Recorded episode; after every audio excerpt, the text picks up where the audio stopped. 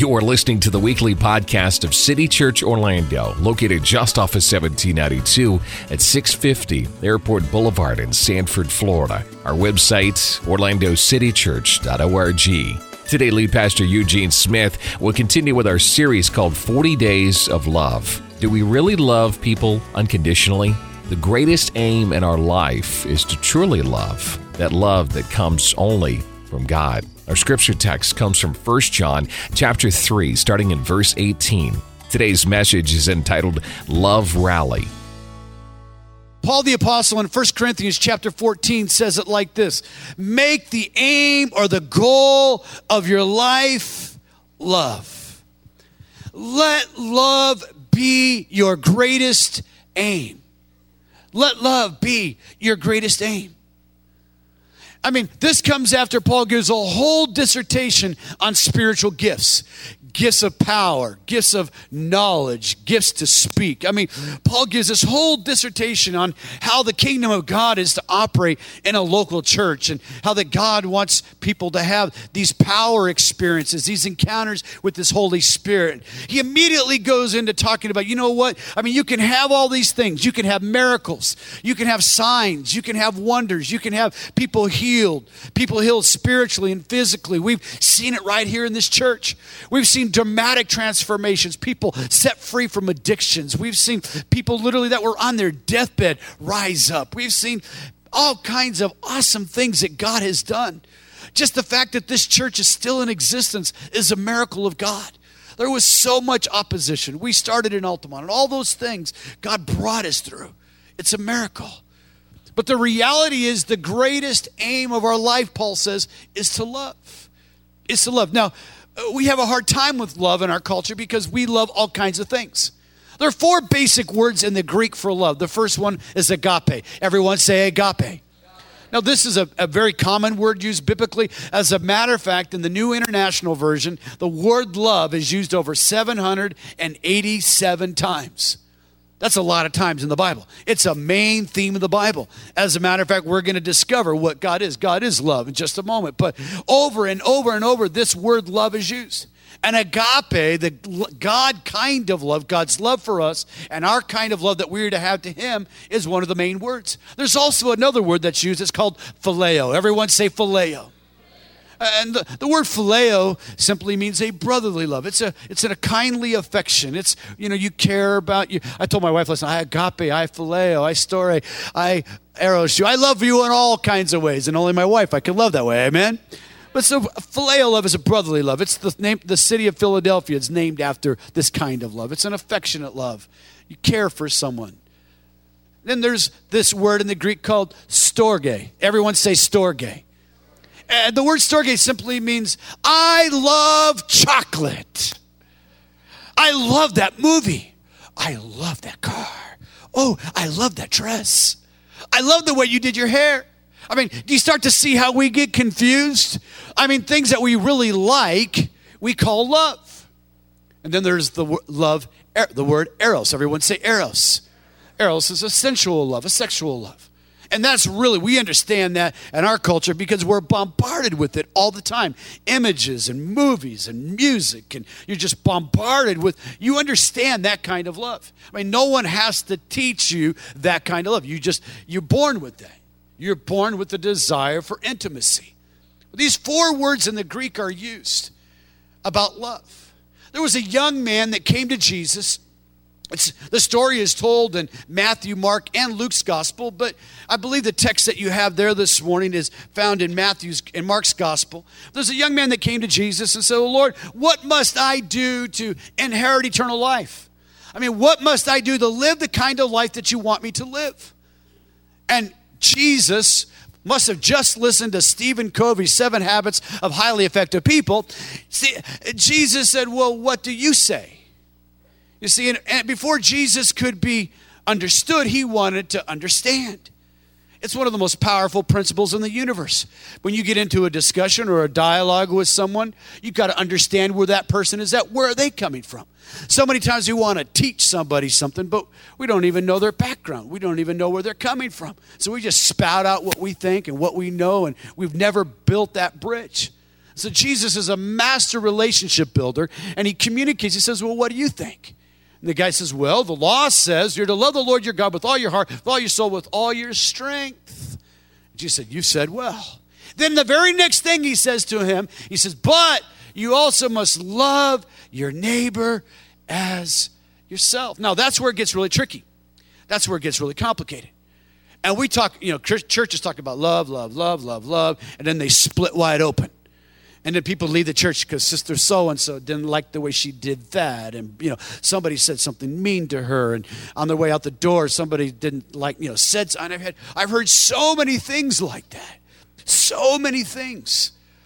What it, what's happened is there's a disconnect between the word and what's actually happening in our life.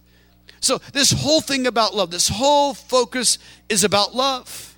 The way that you respond to the waitress, the way that you respond or react to the person that you're talking to on the telephone that's in another country trying to do customer service, reading off of a script, and you've been on the line for half an hour and they still don't understand what you're saying. Someone said, Amen.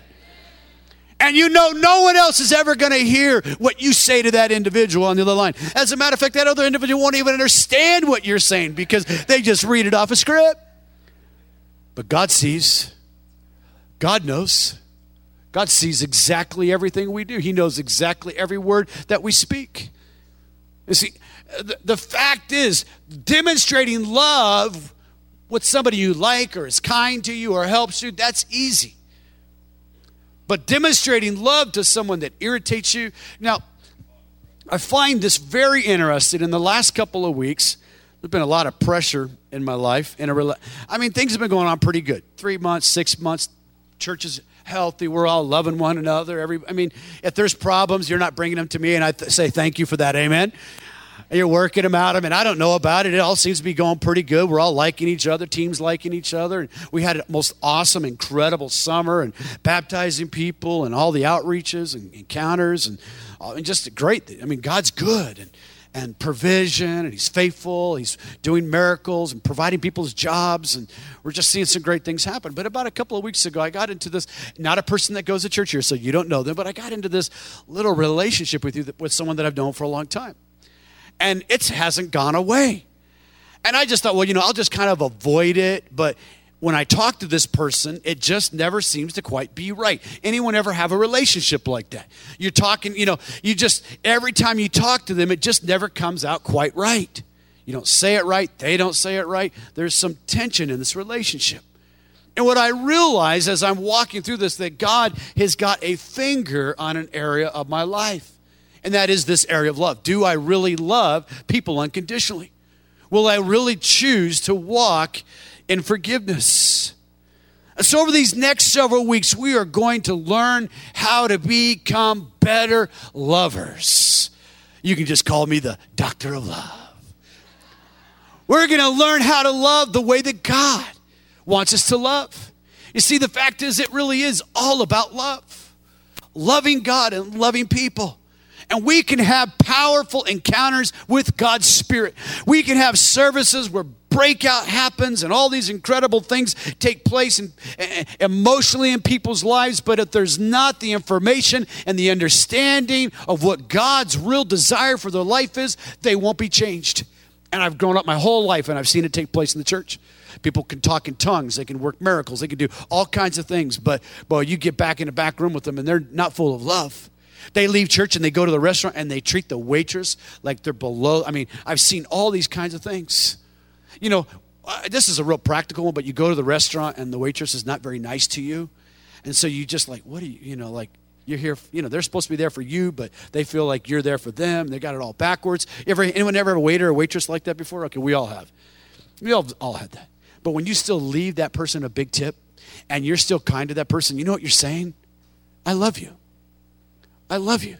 You see, because the, the fact is, probably at that moment, that is never not going to be the last meal that you've ever eaten. It's just not going to be that way.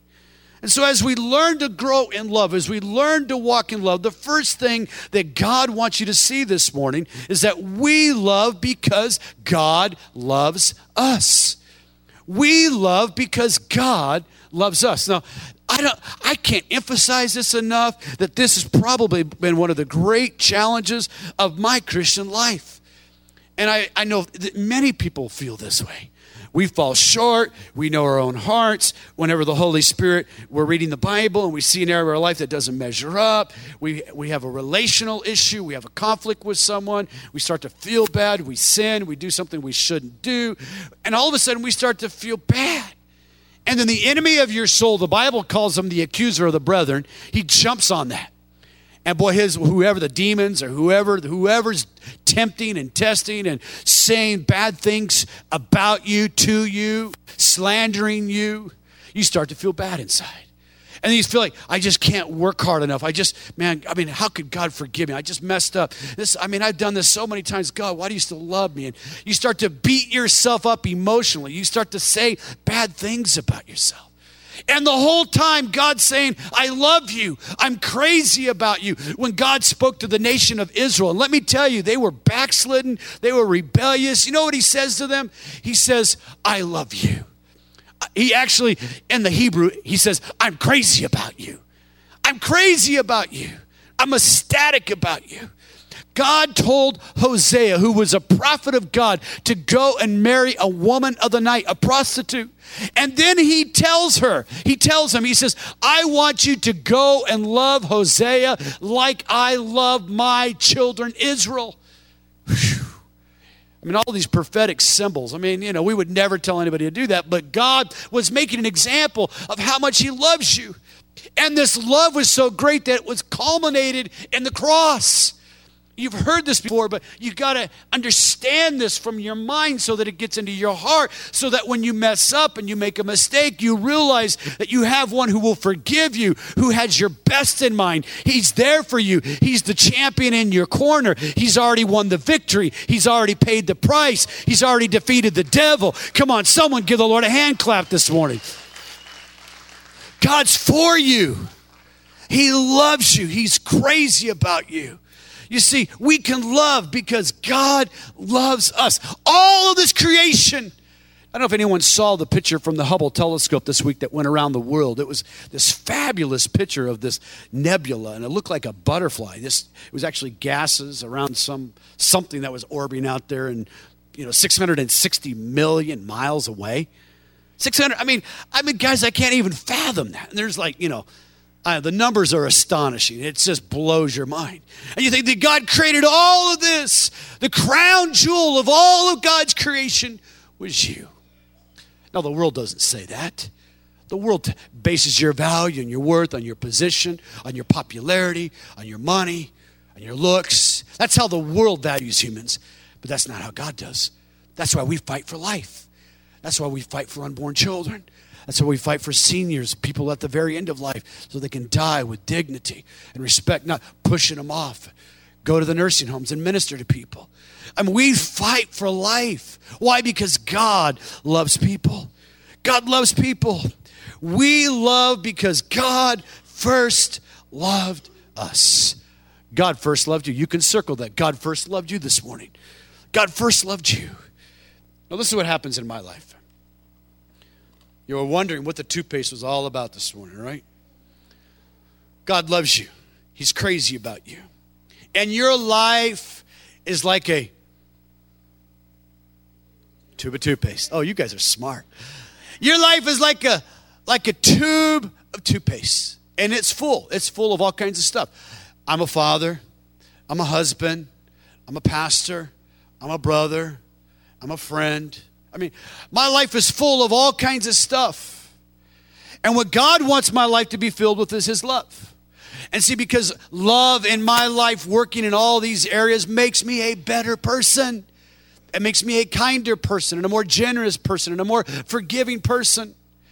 So, my life being like this toothpaste has all kinds of activities and stuff taking place in it. And, and lots of times I start to feel pressure. I mean, I start to feel pressure. Anybody ever feel pressure in your life?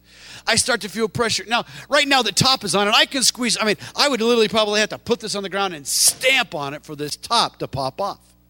But this a couple of weeks ago, I was feeling a lot of pressure here, whatever was happening, and I went home and I decided to take the top off.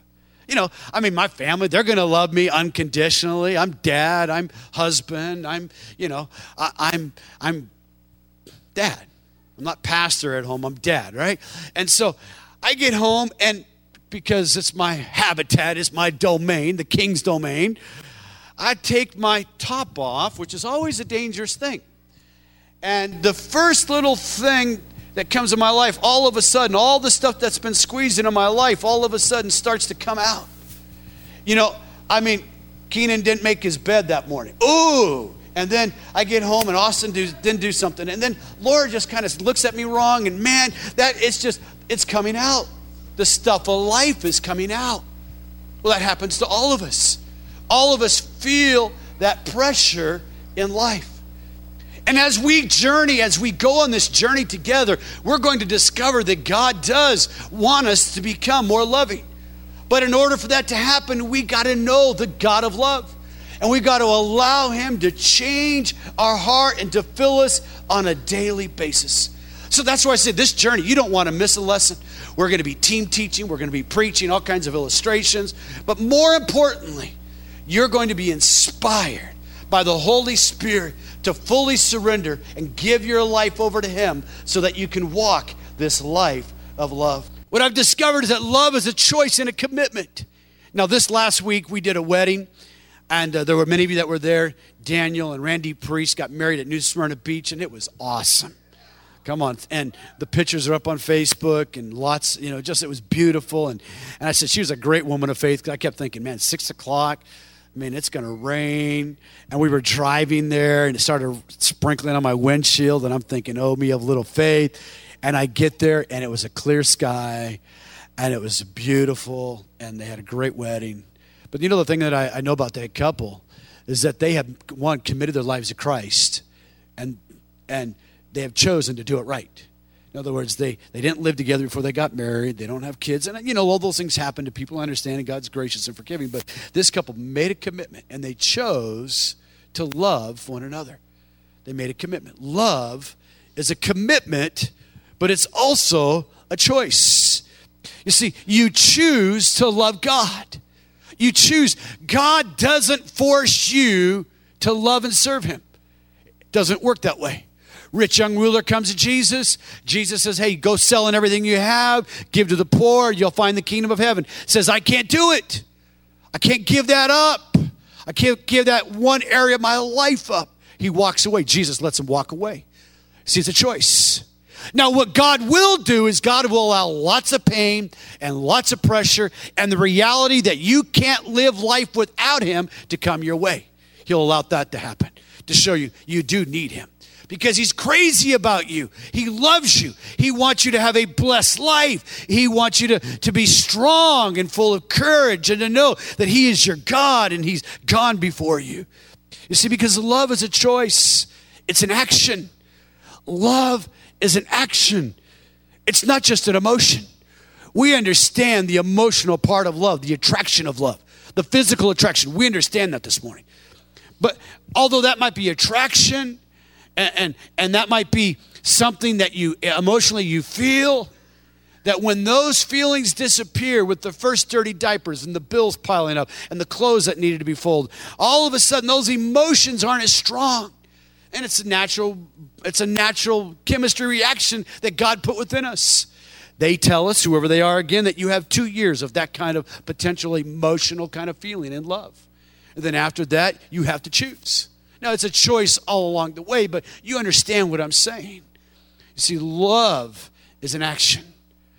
I choose to love people who are unlovely. And that's really hard. It's really hard because most of us just want to put those kind of people out of our life. But then God just keeps bringing them into our life. We still have to make choices concerning this area of love. The Bible says in 1 John chapter 3, let us love not with words or in tongues, but with action and in truth. In action and in truth. A wife comes to the lawyer and says, I want a divorce.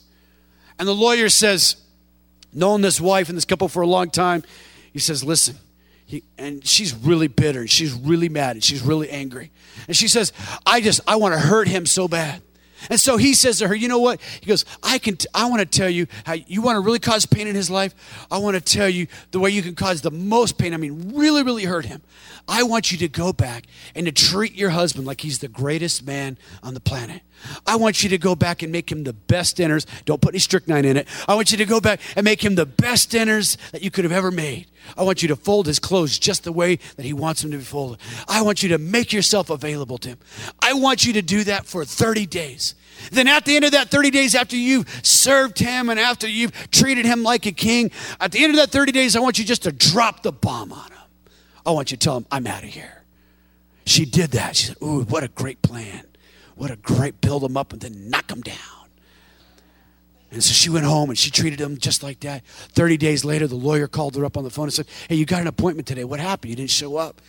She said, You know, I went back and I did exactly the way what you told me to do. And you know what I discovered? Is that I really did love my husband. You see, action preceded feelings.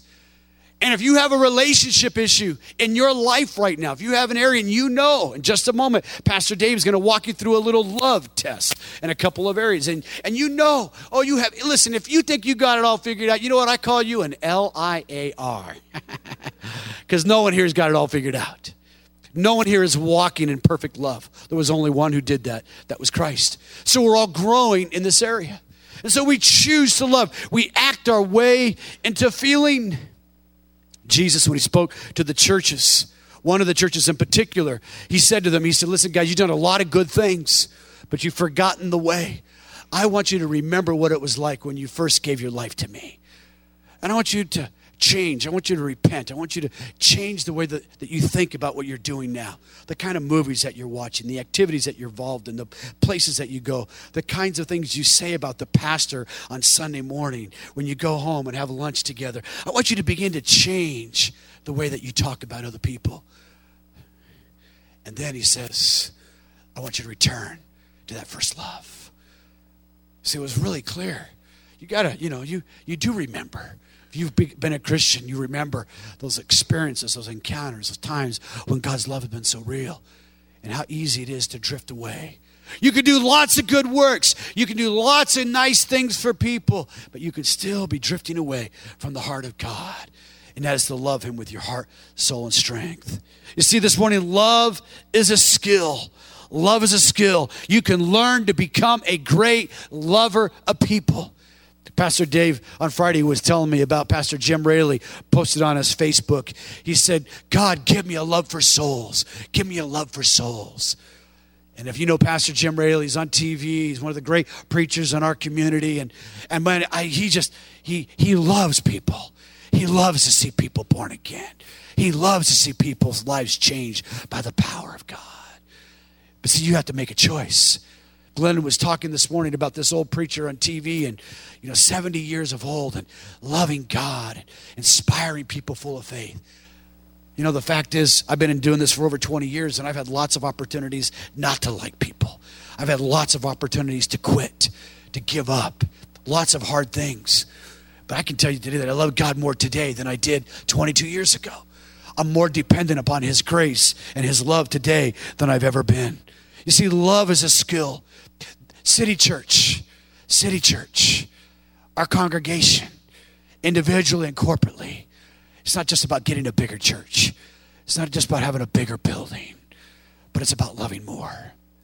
You see, what we want people in this community to know in Sanford, Lake Mary, Osteen, uh, uh, you begin to make that circle out. Someone, you go to Deltona, you go to, to you start to just make that, you know, Altamonte Springs, Longwood. What we want people to know is that we're people of love. We love people. And love speaks truth. Love speaks truth. Love isn't just tolerating every kind of behavior. Love tells people that there is a way to life and to hope and gives people a sense of destiny and purpose and meaning. See, that's what we want to be known for. The greatest of these is love. Jesus said, You'll be my disciples. They'll be, you'll be known as my disciples by your love. Love becomes a habit. Hebrews chapter 13, the Bible says, Continue to love each other with true Christian love. True Christian love. I watch this in people's lives. You know, some people seem to have a predisposition to be nicer. That's not me. I want so bad to be like Pastor Dave. I want so bad to be like Kip Williams. I mean, when I met Kip, I'm like, this guy is the nicest guy. And I don't want to embarrass him, but he's just, he's kind. Maybe he hasn't always, but as long as I've known him for the last seven, eight years, he's always been kind. I've so bad wanted to be like Billy over here who just knows how to keep his mouth quiet. I'm always opening my mouth at the wrong times.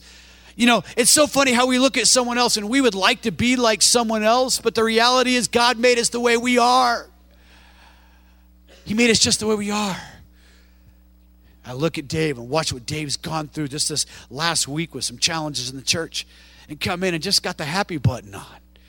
You know, just always, you know, the fact is I can't command happiness in people. When Austin was a little boy, and I remember he was about four years of old age, and he was whining about something, and so I gave him something to cry about, and and and I was like, Austin, just push that happy button. He's and you know, and, you know, he's like, boo, boo, boo, boo, I'm trying, Dad, I'm trying. And you just can't command that to happen. We want love to become a habit in our life. If God commands us to love, we can therefore love. Thanks for listening to this message, Love Rally, with lead pastor Eugene Smith. This is part of our new series called 40 Days of Love. For more information about City Church Orlando, service times, you can go to our website anytime at orlandocitychurch.org or call 407 321 9600.